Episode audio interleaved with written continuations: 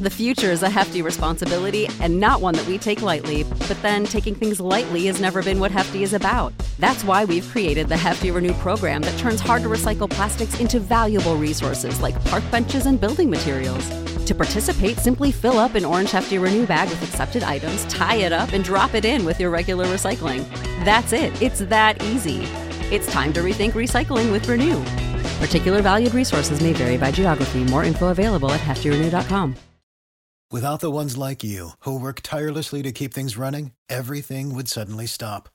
Hospitals, factories, schools, and power plants, they all depend on you. No matter the weather, emergency, or time of day, you're the ones who get it done. At Grainger, we're here for you with professional grade industrial supplies. Count on real time product availability and fast delivery. Call clickgrainger.com or just stop by. Grainger for the ones who get it done.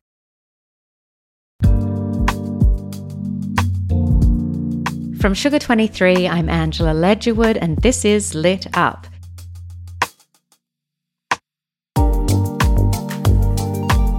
This week on Lit Up, I'm speaking with my great friend Maeve Higgins, a comedian, writer, podcaster, actor, New York Times contributor, and the author of the new book, Tell Everyone on This Train I Love Them.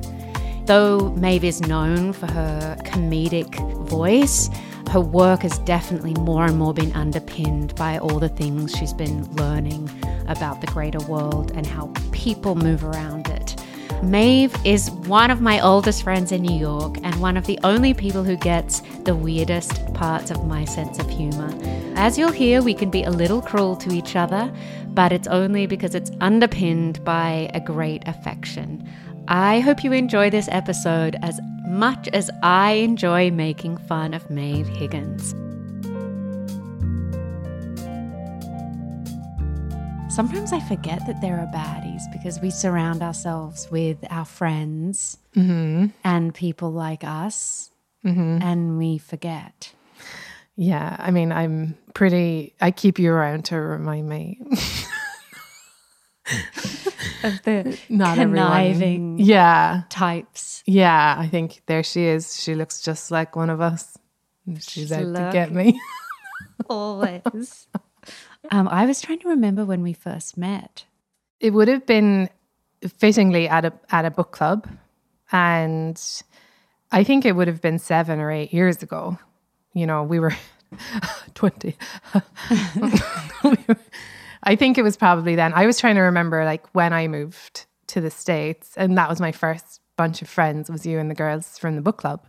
And most of us, many of us, were Aussies in that book club. And it's mm-hmm. now not been disbanded, but because of the pandemic, so many of our members have moved all over the world. Yeah. And and I feel like we've stayed friends, but the book club element has has faded. And what we do now is we listen to your podcast and we, you know, privately trash books or enjoy books. Oh, you mean we privately trash you and the conversations you have? it's so funny to me that I did fall in with this bunch of Australian book lovers because, you know, Australians are not known for their intellect. Moving on. So I, I remember teaching you different words and showing you which way to hold the book. And yeah, it really meant a lot to me that time. And look at you now, reading nonstop, pretending to read. And I'm sweating in my sweater because I don't know what to say. I'd never know a retort. The best way to communicate with Maeve is on text because it gives me, mm-hmm. who takes some time to come up with a witty response, I'm like, oh, I'm on the subway. It's not coming through. yeah, And I have time to come up with a few emojis that make sense. But your quick mind, your text messages are so funny and brutal. And like, even I would just say this to the listener she's not good to me. Angela's not good to me. I was coming here for the interview, and it's like, I think the first one I've done about the book, and Angela said, you know, do you want a little tea, you know, or coffee, or should be comfortable? And I said, oh yeah, I'll get whatever you're getting. Like, thank you. And you said, yeah, I'll put a few drops of THC in there, knowing that the first essay in my book is about the time that I accidentally got incredibly high by ingesting THC. That's right. So that's the kind of thing you do. Sneak attacks, references to past failures, like little humiliations here and there where you don't even know you've been stabbed and then you look down and you're bleeding. I undercut you every chance you I have. you do. but I remembered when this happened to you. Tell us about being accidentally drugged by a very generous friend who oh. only wanted the best for you. Yeah, I mean, there was nothing, that's the thing. It wasn't anything to do with the person. It gave me some candy that had been given to her. I said, Oh, great. Like, I love chocolate. and then later that day, of course, I ate the entire box of chocolate for my lunch, you know, because that's a good choice. And that's what you do when you're busy. And then I went out to run errands and you know, un, unbeknownst to like pretty much everybody involved, there was like high doses of um, THC of like w- it was weed candy, and so I think I ate like eighty milligrams of it, and the recommended dose is five milligrams for like a regular user. I had never done that before. So I, I I ate so much that it had a psychedelic effect. It was like I had taken effect. Well, I wouldn't. I that's from reading your essay. it felt like you were teetering on a break with reality. Yeah, certainly was. The railings around me were moving, and the floor was moving, and yeah, I wasn't really in my body. I couldn't speak or anything. It was yeah, it was sort of an extraordinary experience, and it was one that really frightened me so I made it into kind of a funny story, but actually it was really frightening. Well, I think that touches upon so much of your comedy too. It's often, or for many of us, it's the worst things that happen to us or the terrifying things that, with a little bit of distance, or it's a way for us to kind of take this horrible thing that's happened and make sense of it, but also have a way to share it. And the best way to have people like forced to listen to you or want to is by making something funny. If you're in New York, you'll know this store called Paper Source, yeah. which is very kind of fancy yeah. stationary card shop with paper everywhere. And that's where you had this total breakdown and your friend Emmy came to get you. Yes, because I was in in Paper Source and it was like around Easter time because they just sell all just the cutest stuff, don't they, in there? Like, yes, p- paper, card, decorations, but also just like stuff that you would never need. So I, I, remember I was looking at like little mechanical chicks that you, I guess, like you walk them across your desk or something. And I was just like, oh, and they they they lit up, and I remember thinking like, it'd be so funny to put one in my mouth and then like put that on Instagram, and then I started thinking oh, the woman knows, like the woman in, in Paper Source, like the woman working there, like she knows that I'm going to do that. And she's so mad at me. and then I was like trying to put it down, but my arms are way too long, or they felt way too, they, my arms did not physically change, but I felt like they were like unrolling, like right across the store. And all of this was happening when I didn't realize I had, that I was getting really high. I just thought it was happening because well, what I put it together as is that I was having a nervous breakdown. and I thought, it's finally happened. I was like, oh, yeah, that's it. It's, you know, I had a feeling this was going to happen. And my mom always thought this was going to happen. And like, it's happening in Paper Source in Park Slope. The terrifying thing. And I think if you're someone that's dealt with mental illness or there's that history in your family, mm. I mean, I definitely identified to reading this and going, it's gonna, it might happen one day. Maybe today's the day. Or if you've witnessed someone actually have a break with reality and know that that could happen to you too, mm-hmm. it's terrifying. And how does that connect too with you being a creative person and having been a creative person for so long? And I want to hear about your childhood and how that connects, but also having a history of mental illness in the family. Yeah, yeah, definitely. Because I I thought it was maybe just my family, but like the more people that I meet that are also, you know, writers or performers, I think it's quite a commonly held belief the the same types of brains are likely to break that are the same types of brains that are likely to like form new connections and be creative basically so I don't know. I, there was like a study before that was like, oh, psychopaths and comedians have a lot in common. like, I don't know. but I don't mean psychopaths. I mean the fragility that comes with having a brain that's like, you know. But then isn't Angela like, isn't it everybody's brain is fragile? Like, and everybody's mental health is fragile. Like, that's. I don't know that it's especially creatives or.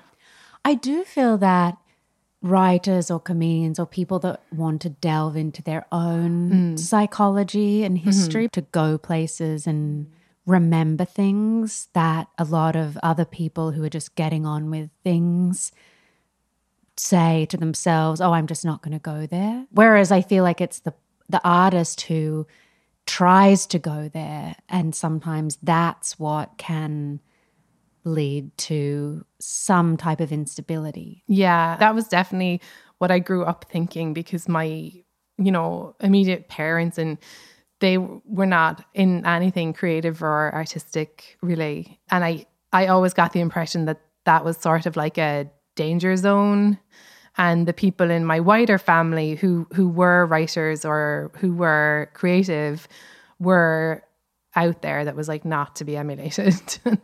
in the park, like the public park of our family, they were like the scary sculptures. And then the rest of us were like the roundabout and, you know, like the fun, easy to understand. And so I always associated, particularly writing, with kind of a self indulgence and a um, sickness.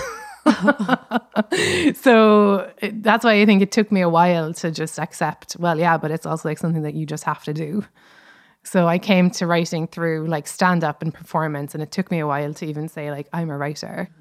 So then, what was it like being one of seven kids? And where are you in that hierarchy? But also, when. The best, one. The best, yeah, of course. Well, we know you're definitely your mother's favorite.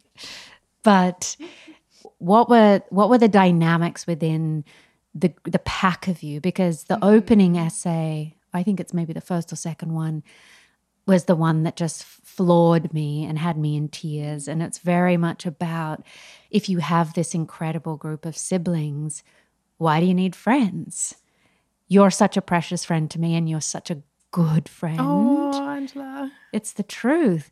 But um, reading about being within such a beautiful, warm family I can understand how precious that was and how it kind of buffers you from the world. I think it does. And I I meet fewer and fewer people who have these big families. I think in the 1980s in Ireland it was quite common to be, you know, one of 5 or like I was like one of 7, eventually 8 because we got a new sister when I was older.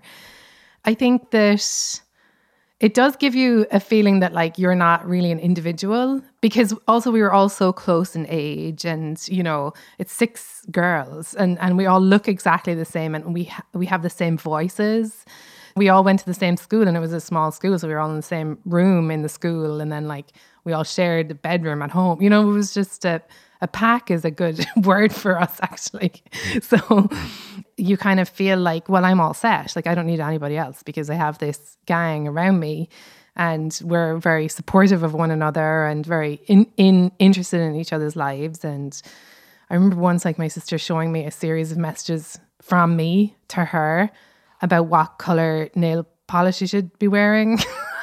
I guess I just felt like I knew better than her about this one thing and she showed it to me because I denied that. You know, I said, no, I would never speak to you like that. And she was like, no, you think you're my, you know, b- boss and mother. But anyway, so it's a lot. It's a lot. And it's also like, think about trying to keep up with your friends, right? Where's Angela working? Who's she dating? How's she feeling about this? What does she think about this? Like new TV series. Like there's like so much to know about your friends. And you're living here and it's really hard to even arrange to meet up let alone to like properly dig in.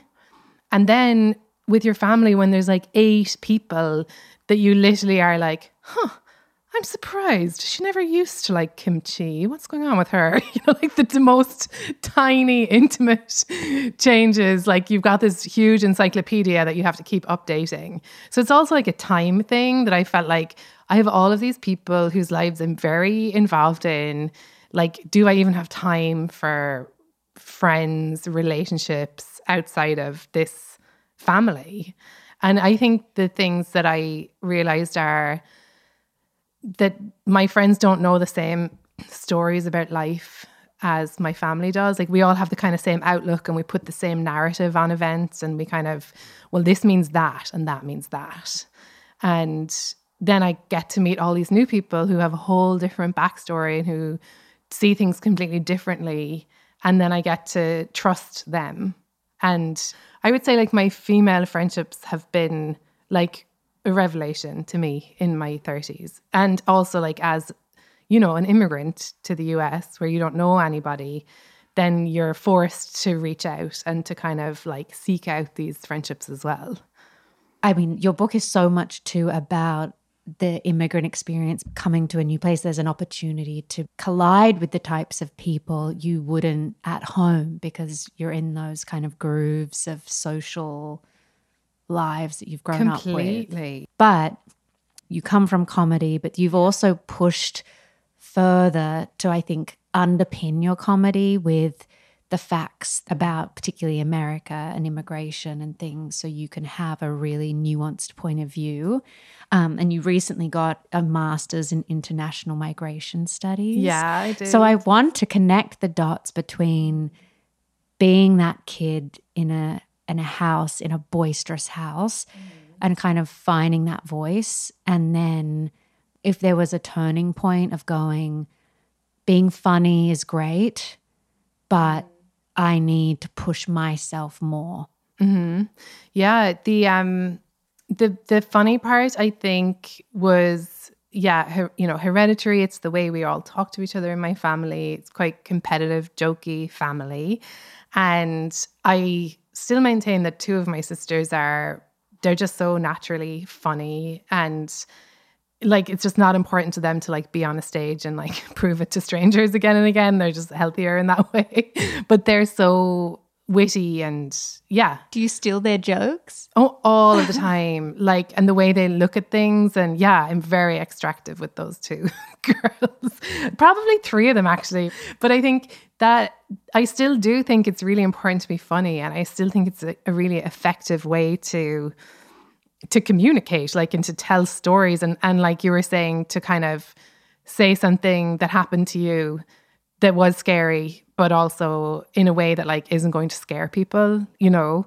But I think the older I get, and having moved here, and the realization that like other people's lives are so different to mine and there's so many different worlds within this world particularly here in New York City you know where one in 3 of us are immigrants as well but i do think that we're living through like isn't it we are living in a very historic time and sometimes i think oh no that's just like the human need to feel important. But then other times i'm like no what's happening in this moment is like extraordinary you know? And so to face that and to just to try and understand that, which is, I think, such a worthwhile goal to try and, you know, what Hannah Arendt says, which is like stop and think what we are doing, is so difficult. It's more important to me than than than comedy or storytelling or any, you know, so any way I can find to do that, I'll try and do that. Whether it's, you know, going to college or whether it's like interviewing immigrants or whether it's like listening at comedy clubs to what like young comics are talking about. Any way that I can try and understand better just what is happening, um, I'll do it. While the pandemic had when it had just started, mm. I remember hearing, well, knowing that you were about to go to Texas to San Antonio yeah. for a very particular conference. What was that conference? And I'm wondering how you metabolized what you saw there, how you did that in the isolation of a pandemic. And if mm. two years out, there's a, a change perspective. I can't believe that was like two years ago because it was that crazy time in early March 2020 when we were all hearing about and some things were getting cancelled. And this border security expo run by the Department of Homeland Security was just still going ahead. And I was thinking, like, surely they're going to cancel. Surely they're going to cancel. But they didn't. So I went down there, I think it was like second week of March. And it, it's basically um, a government and industry event, which already is like alarm bells. so it's all of the businesses connected with border security. So there's you know, drone companies, anti-drone companies, wall manufacturers, like huge samples of of different walls and different finishes. Like, oh, someone will definitely slip down from here, or they'll get impaled up there. And a lot of um, arms, obviously, and dog kennels, and and then in the conference center, you're just listening to different panels talking about keeping immigrants out I'm I'm absolutely like simplifying what it was. It was a three day event, but that was fundamentally it: Border Security Expo, and uh, so you had people from Customs and Border Patrol and ICE just like discussing their work. And one big thing that really struck me was they have a really hard time recruiting people. Um, the Customs and Border Patrol do, and I remember they were saying like oh, I wish we could like go to colleges, but like the kids protest and oh, you can't be dealing with that. And they were like scared of university students like protesting them, which is crazy because they're like a $20 billion industry of armed men. It's really largely a male um, federal agency. And I just remember being like, that's so, that's so funny. Like you're scared of like a few students holding placards and certainly there was a couple of people protesting outside the convention center. And like, you know, I was there reporting on it, but I still felt kind of like a traitor. So I, I kind of came out and I was kind of like smiling at the protesters, like, hey, I'm I'm with you, you know. But I wasn't with them. I was just an observer. So at the same time that I was at that conference, where, by the way, nobody was distancing or masking or anything, they were like sharing food and slapping each other on the back and it was all very macho and there was like a couple of references to the coronavirus. Bear in mind, this is the Department of Homeland Security and they were like fixating on like what to do about like kids on the border instead of actually worrying about this virus that was coming to like do what it did, right? Kill 800,000 Americans and shut down the economy and who it's not even over yet, we don't even know. And so I personally I was like, okay, this government doesn't know what it's doing. Like, this is so scary to me to see the way they're behaving here in Texas, while I also know that other, you know, their colleagues in New York are like terrified and wearing hazmat suits. This makes no sense to me. Um, so I covered the the conference and then I within two days I, I had flown back to Ireland. Despite like living here and being devoted to New York, I was like, goodbye. I don't know what the US government's going to do here, but I don't think it's going to be appropriate. Oh my gosh. Yeah. What a time. I mean, I was also surprised in the book to read that, I mean, it's such a complicated issue, border security, but that um, I think you said that oh, I'll get this right. Can you do my accent too? Oh, you're going to be reading no, from. I cannot. a surprising fact in the book that you cite is that I think the border industry gave two times more to the Biden campaign that it had to the Trump campaign. The fact is, like, since 2001, every, um, you know, Democratic or Republican, everyone has funded, given more and more billions of dollars to detention and deportation. And famously, Obama deported more people than the previous two Republican presidents put together. I don't think it's like a Republican problem, honestly. I think it's an American problem, this rejection and this cruelty towards immigrants. I think just a lot of people started paying attention when Trump was in office because he, he did such uh, loud, horrifying things. But I think that we don't fully grasp like how brutal the regime against migrants is and has been. I mean, it wasn't always as bad on the southern border as like the time that I've spent there because there used to just be kind of circular migration, right? Like people would come from Mexico and maybe from further down in South America and work in the US and kind of just go back and forth. It was seasonal work and it wasn't perfect, but it was certainly better than now where you kind of get trapped. Like it is kind of like insane that there's 11 million undocumented people in the US. That's so many. And it's like so many families who have this fear. And it's really not fair because I was undocumented. When I first came here, I was a teenager. I lived here for a year and worked as a nanny when I was 17. I did not know that. Yeah. And you came in knowing that you were going to outstay the My three visa. months. Yeah. Which is how most people become undocumented. You know, there's this kind of idea that like people sneak across the border. No, most of us fly in and then we just stay.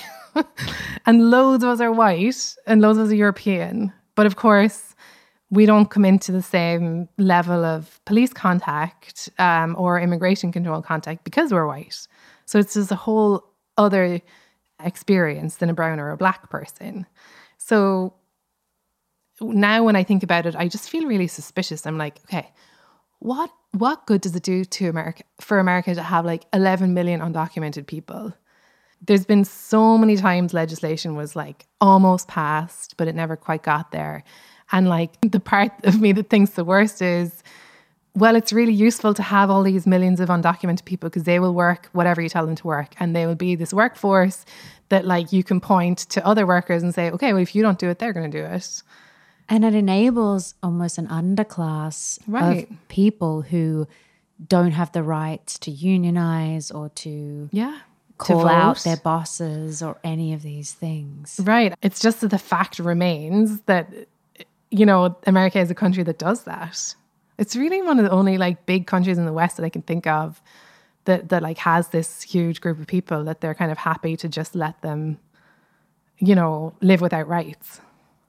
Yeah, I think, I mean, I don't have an answer. Uh, there isn't an answer really. And I think that was the cool part of it. And of course, I'm lucky because I get to intellectualize this stuff. I don't have to live through it or see my dad living through it or, you know, experience it. I'm very lucky in that way.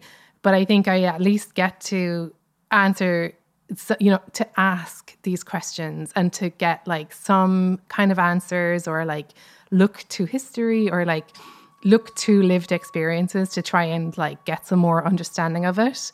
Because like so many of us i just kind of like understand america to be one thing. And and to me it's played out that way. It's been a real it's been a land of opportunity. It just has. Like i got to come here and live here and have this amazing career that i could not have anywhere else. I got to make these incredible friends. That were all drawn to new york for the same reasons i was and so for me, America has been wonderful. And then in in other, you know, I have to ask, well, like if I'm living here and paying tax here and buying into this, like I need to be responsible. I need to understand like what it is that I'm doing and where I'm living. So that's kind of what a lot of my writing is about. And it does sound pretty serious and sad, and your little face is quite sad. But it's a privilege, right? Like that we get to even wrestle with this stuff. And the fact that it's there was an opportunity for for me, I won the green card lottery to come here without any friction Yeah. at all. But not even that. Once you're here, there's no barriers to entry to anything. I was so fortunate.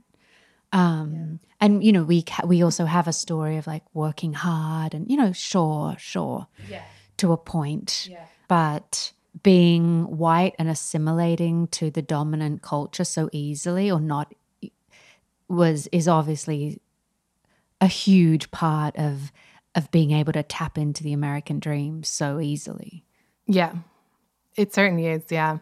And and to you know, I, I do think that like you don't have to be a writer or um anything to just want to know more and to want to like understand something past your own experience. But I do feel like like the older I get and like the harder life kind of gets, the the more I'm allowed to understand it. And like the more I'm I'm capable of asking better questions and you know, knowing where to look for answers and just I think it's going to be good to be old, honestly. Like, can you imagine how much like knowledge and understanding we'll have accumulated if we keep going this way? Yes, and I think to that point though, we have to look to our elders and want to hear from them far more because there's so much knowledge, right? Like I was just thinking, I was like, oh, mum could come and live with us here. I, I kind of like the idea of multi generational household all of a sudden. They do have so much to share with us.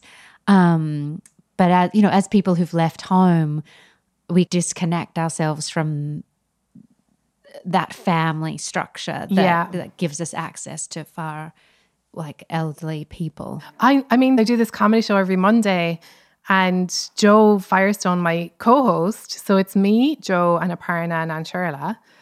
And Joe started to do a, a comedy class with Jewish senior citizens. That's right. This was actually just like pre-pandemic, and she would just like go to their, I guess, like a senior citizen center. And then the pandemic hit, so she started doing it online, and they've been doing it now for two years. And some of them are like elderly, like 90 years old. Um, and you know, it became a special on Peacock, and you can so like you can actually watch this special now if you wanted. But like to hear the old people doing stand-up comedy, to hear their perspective, like and it's not like, oh, they're so wise.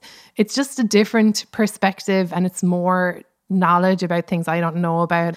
Hearing them was just such a blast. Like I sat in in her class and I did a workshop and I they've come and performed in our show and stuff. And it's just been the coolest thing ever.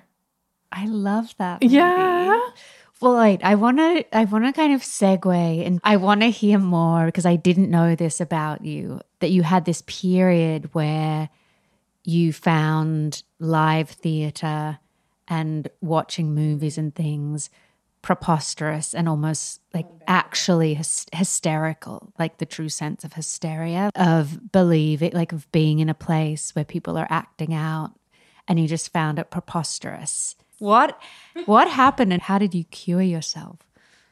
I actually I think maybe I had like reached a saturation point or something because I started to do stand up comedy when I was like 24 and then probably at around like 34 or 35 or something I was living here and I started to not really be able to go to shows. And first I just thought it was like, oh, I've overdone it. Like I remember like a, a woman I know who I really love and respect her work. Another friend said, "Oh, let's go and see her show." And I was like, "I I don't think I can. Like I'm afraid I'll start like I'll start laughing." And it felt like insane to me that people pay money to go and sit quietly, like in silence, um, maybe with some laughs or whatever, but like and watch someone else pretend to have emotions on stage. And it's not like oh, it was a bad play or like I was like laughing at how at their acting. I just found it so silly that like uh, that I started giggling and I thought, oh my god, like if that poor actress hears me, and she was like weeping or acting or pretending, whatever, to weep, and um, Right. and I s- s- s- couldn't stop laughing. And it was a bad. It was bad. And so I just stopped. I said, I can't handle performance, even like watching acting on TV or in movies. I was like, there's a cameraman right there. Like, this is so inauthentic. like, I don't know what I was. But since then, and I'm so lucky that this happened, two of my friends like wrote a movie for me to be the lead in the movie. And, you know, it was like a proper comedy horror feature film. And so, of course, I said, yes, like, I'd love to do that. There's, it's very hard to get that kind of opportunity. And I think by doing that movie and, and seeing like how, first of all, like how hard it is to make a movie, how many different people are involved, how collaborative it is, like how like all these different people have to be talented in all these different ways to make this incredibly silly and lovable like end film that I I kind of I think what it was was Angela like I didn't respect it. I didn't respect what people were doing and and then I started to like respect it to like understand and respect it more. but yeah, I certainly didn't advertise the fact that like I couldn't handle watching my profession, like, you know, acting, performance. I just, I felt so deeply mortified for all of us. I wonder if there's something in our like 30s or some moment that happens. I feel like I got disillusioned with everything Mm. for a period. Like I didn't want to read anything.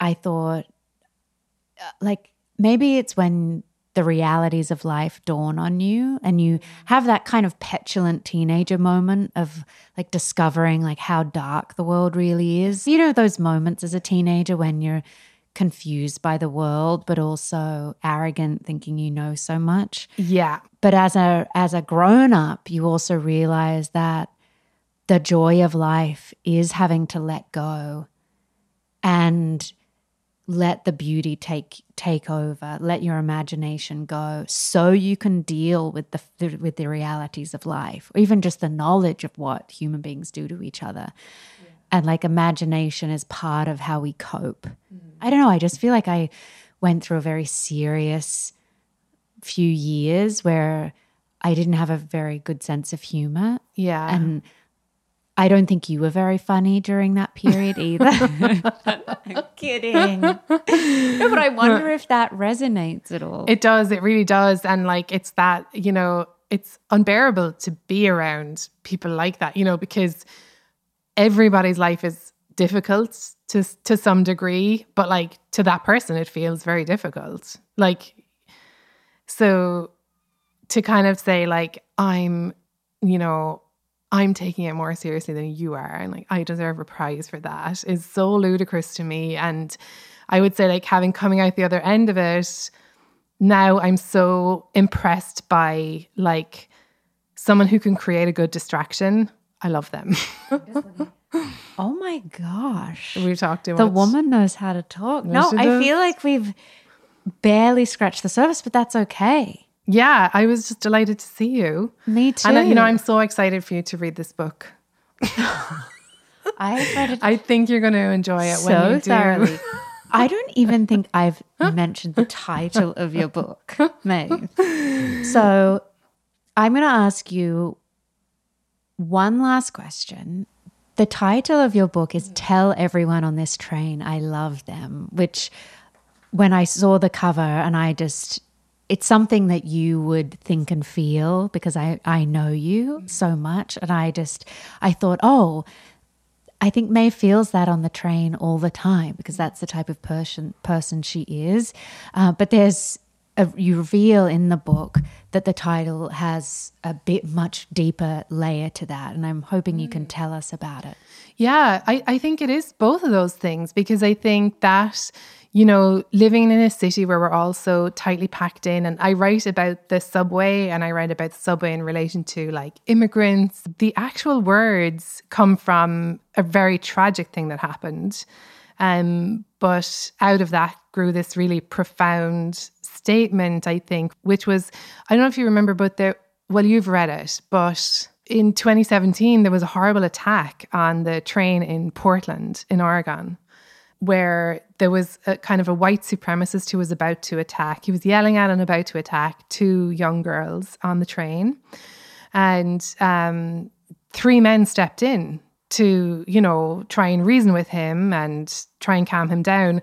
But he stabbed three men, and two of them died actually. One survived, thank goodness. But one of the men he killed, he was uh, this 23 year old. His name is Taliesin Myrddin Namkai-Meche. And um, one of the witnesses and one of the people who was with him as he died of his wounds uh, reported that his final words were, Tell everybody on this train that I love them. And this kind of ricocheted around the world when it happened because I suppose it was this terrible, terrible thing that happened, but there was a, such an unexpected sentiment that came from it. Um, and I remember reading those words in a few different places and sort of finding them like unbelievable that like a dying person after this violence would come up with something so profound. And also I feel like that he meant it. Like if you're ever going to mean something, it would be in that moment. Um, so it just really stuck with me and with a lot of people too, because when I um, gave the book this title, a lot of people were like, oh my goodness, that's what that young man on the train said.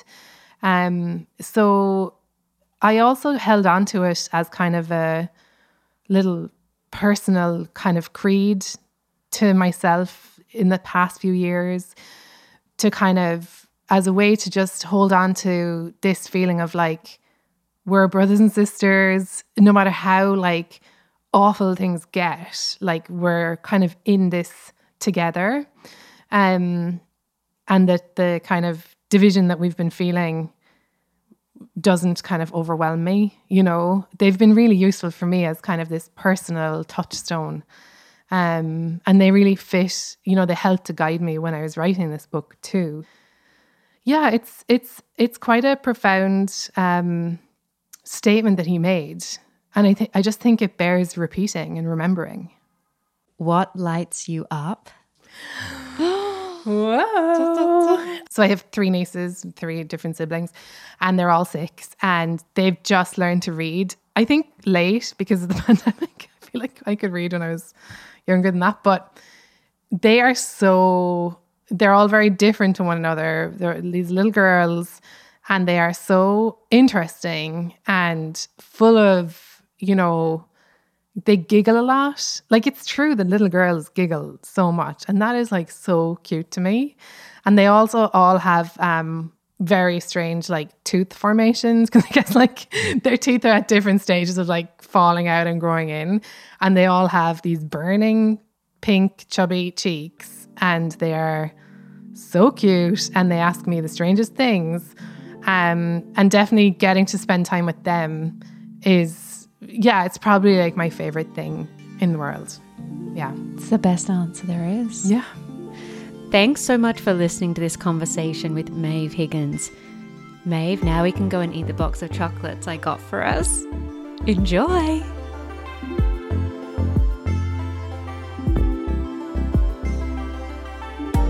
Lit Up is a podcast from Sugar 23. It's hosted by me, Angela Ledgerwood, and is produced by Liam Billingham. Mike Mayer and Michael Sugar are the executive producers. The theme music is by Andre Radovsky. See you next time.